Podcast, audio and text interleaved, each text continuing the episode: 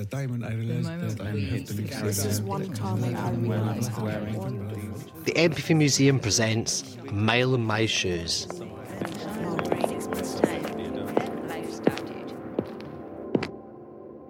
So these uh, shoes are, they look like sort of summer shoes.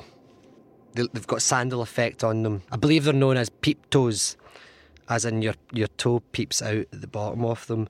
They've got a little sling back, maybe an inch and a half wedge. Add a bit of height to you if you need be. The sort of shoes you definitely wear in summer. They're a size 5 and they are made by a company called Exist. They have lovely flowers on the sole. These are black leather with a black flower design decoration on the front of the shoe. Plain but pretty. These shoes belong to Christine Brown. This is her story. I'm Chris and I'm 43. I have four beautiful children who I love very much and a wonderful husband who's very handsome and very supportive. I am working in my dream job. I'm a deputy principal of a primary school and I have a beautiful home just a few minutes walk from the beach. And I think that people look at me and they would think you've got a lot there to be thankful for and I am really thankful for it all. If I could, I would take all of that stuff that I have and swap it. I'd like to be able to take away the pain that my daughter has been experiencing for the last four or five years. My youngest daughter is Caitlin. When Caitlin was a little girl, we used to have a bit of a joke and say we thought that we got it just right with this one. She was just delightful, happy, and when she went through puberty, we started noticing she withdrew. It was hard to get her to talk to us. She got really cranky.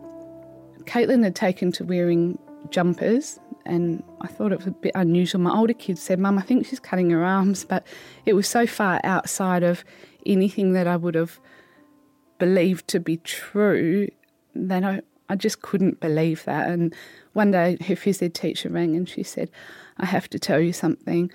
Today, Caitlin didn't have a jumper on and she's been cutting her arms. And I remember I was at work, it was the middle of the day, and I just cried. It was really hard. And I made an appointment for her with our GP, took her down, and the, the GP sort of spoke to me and then spoke to us together and spoke to Caitlin. And then he called me back in. She said, Yeah, um, Caitlin has depression. I'm giving her some medication and a referral to see a um, psychologist. That's what we did.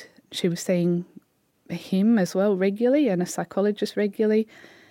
She wasn't getting happier, wasn't getting more upset. Things just travelled along like that for a while. It was in the April that I got the phone call, and then one night in November, Caitlin came to me and she said, Mum, I feel like I'm going to, I need to kill myself. To hear those words come out of her mouth, my, there actually is no way that I can describe how much that, you know, there's a saying about the earth dropping out from underneath your feet. That's what it was like.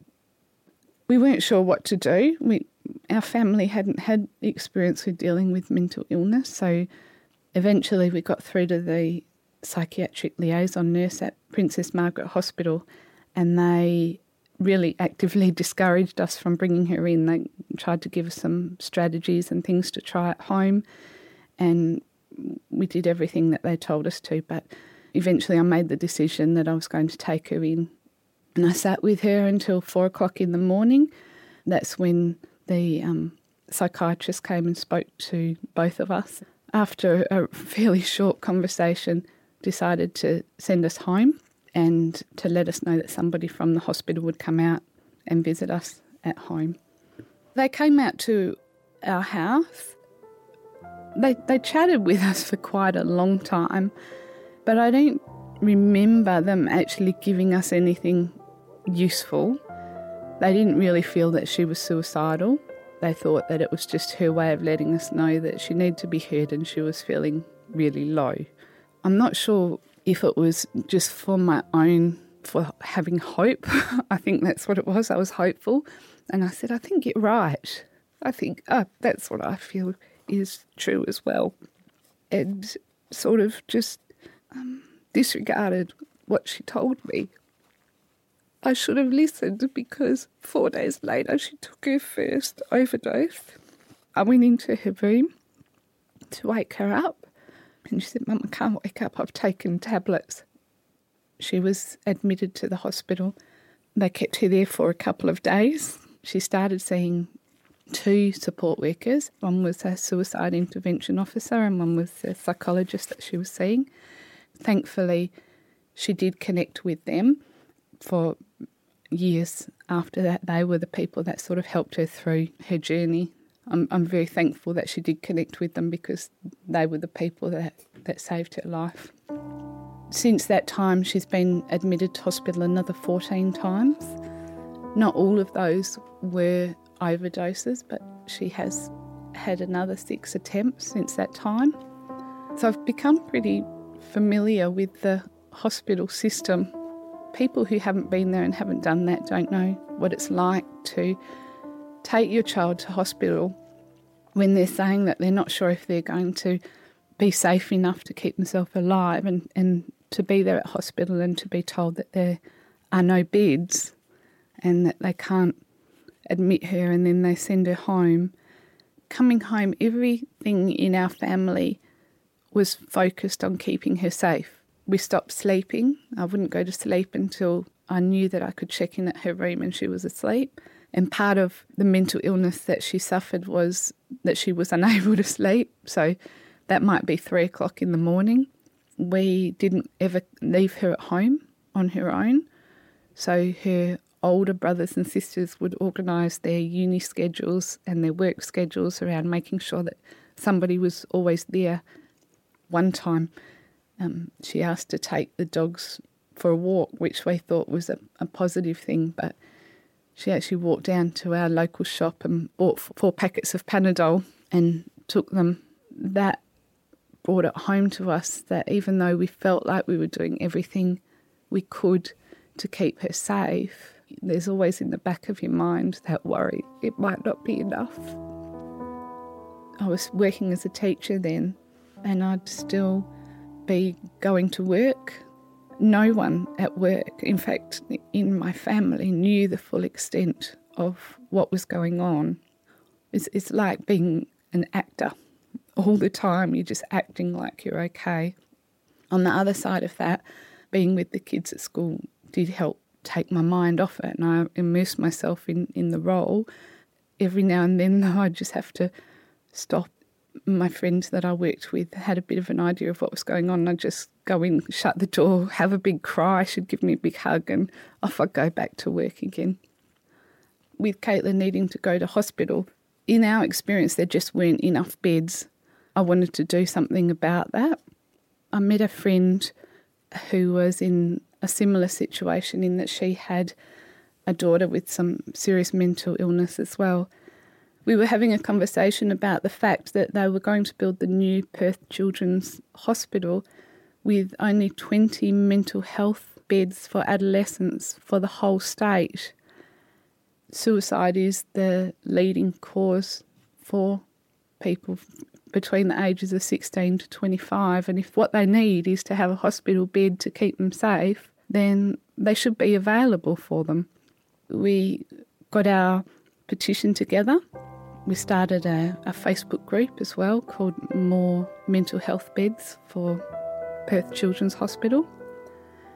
In 2014, they did decide to hold a public inquiry. My friend and I both went and spoke about the experiences that we'd had with trying to get adequate mental health care for our daughters. To stand in front of strangers and share our story was really difficult. The ultimate decision um, by the public inquiry was that they weren't going to increase the number of beds at the Perth Children's Hospital. It would be built with only 20 beds. Caitlin is 17 now. She's just such a beautiful girl.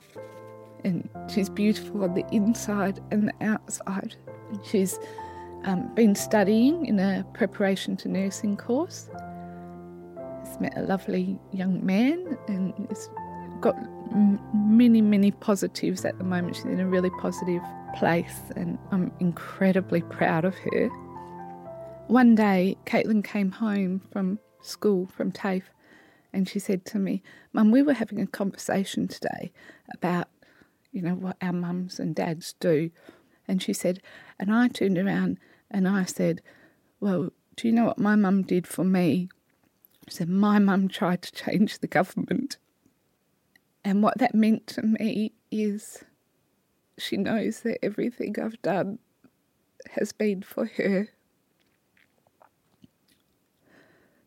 Yeah, I, I just really hope that it's enough.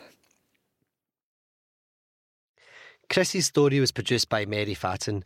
Her shoes are part of a growing collection of footwear hosted by the Empathy Museum's A Mile in My Shoes exhibition. The shoes and stories come from all over the world. Follow us on Twitter, Facebook, and Instagram to find out where we are going next.